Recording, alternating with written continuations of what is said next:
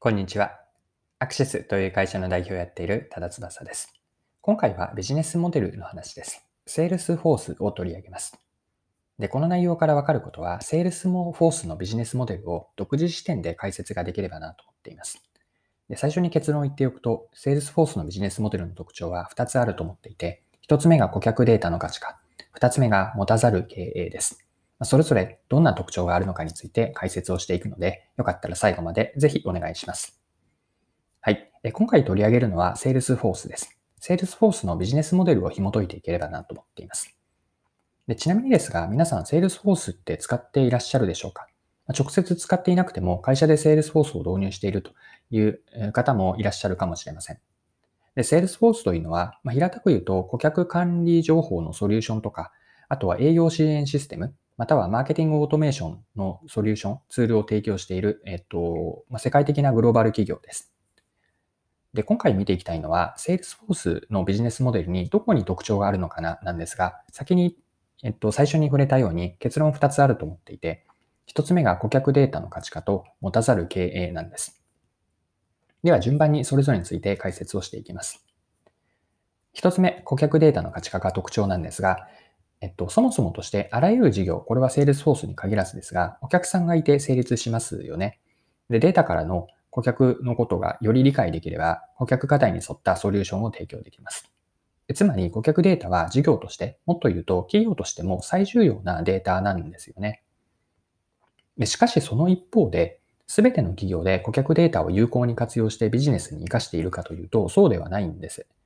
顧客データが整理されずに、または保存されていても使われずに、いわゆるその宝が埋まったままの状態になっているわけなんです。で、セールスフォースの話に戻すと、ここにセールスフォースはビジネス機会を見出しました。まあ、SARS という特徴的なビジネスモデルがあるんですが、その SARS というやり方を活かして多くの企業に眠っていた宝、つまり顧客のデータを掘り当てたんです。まあ、企業では活用されないデータの中でも最もビジネスポテンシャルが高いと思っているんですが、そうした顧客データからセールスフォースはユーザーに価値を提供している。これが一つ目のビジネスモデルの一つ目の特徴ですね。顧客データの価値化をやっている。これが Salesforce の特徴です。はい。二つ目、Salesforce のビジネスモデルの特徴は、一言で言うと、持たざる経営です。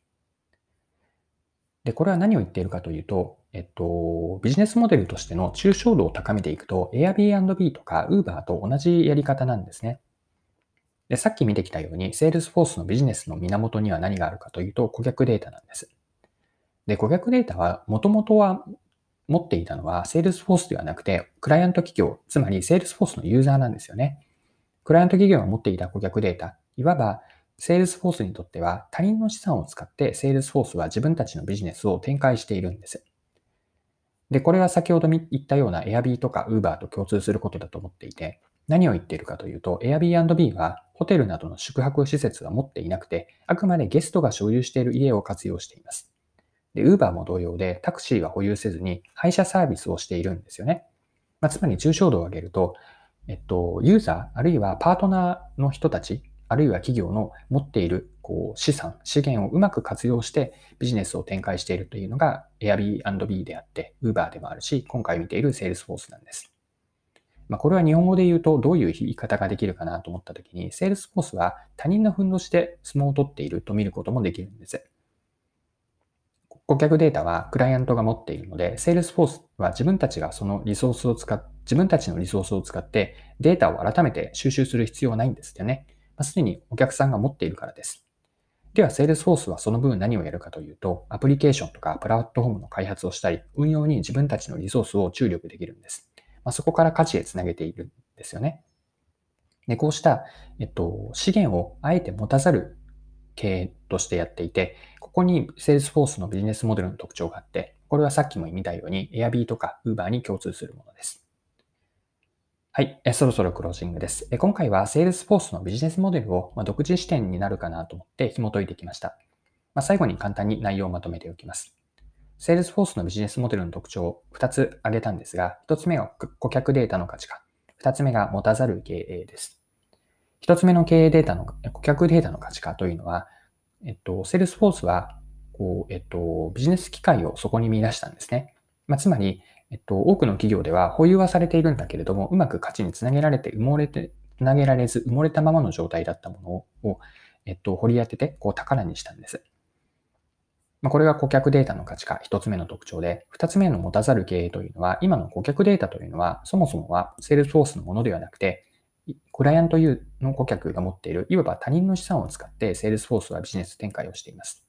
これは宿泊施設を持っていなく、ゲスト所有の家を活用する Airbnb とか、Uber がタクシーを保有せずに配車サービスをしているのと、抽象度を上げると同じビジネスモデルです。セールスフォースはこのデータを取りに行くということはやらずに、代わりにリソースを注力しているのはアプリケーションとかプラットフォームの開発、運用に、えっと、やっているので、まあ、そこから価値につなげられています。はい。今回も貴重なお時間を使って最後までお付き合いいただきありがとうございました。最後に一つだけ案内をさせてください。ビジネス系のニュースレターをやっています。で今回のような音声配信の内容がいいなと思っていただいた方には、このニュースレターもきっと面白く読んでいただけると思います。概要欄にリンクを貼っているんですが、過去のレターはそちらからも見られるようにしています。で無料の購読登録なんですが、登録をしていただけるとビジネスレターが週に1回、毎週木曜日に届きます。で登録をして読んでみて、もし違うなと感じたらすぐに解約できるようになっているので、すぐにその場で解約いただいて全然大丈夫です。ぜひレターも登録して読んでみてください。はい、今回は以上になります。それでは今日も素敵な一日にしていきましょう。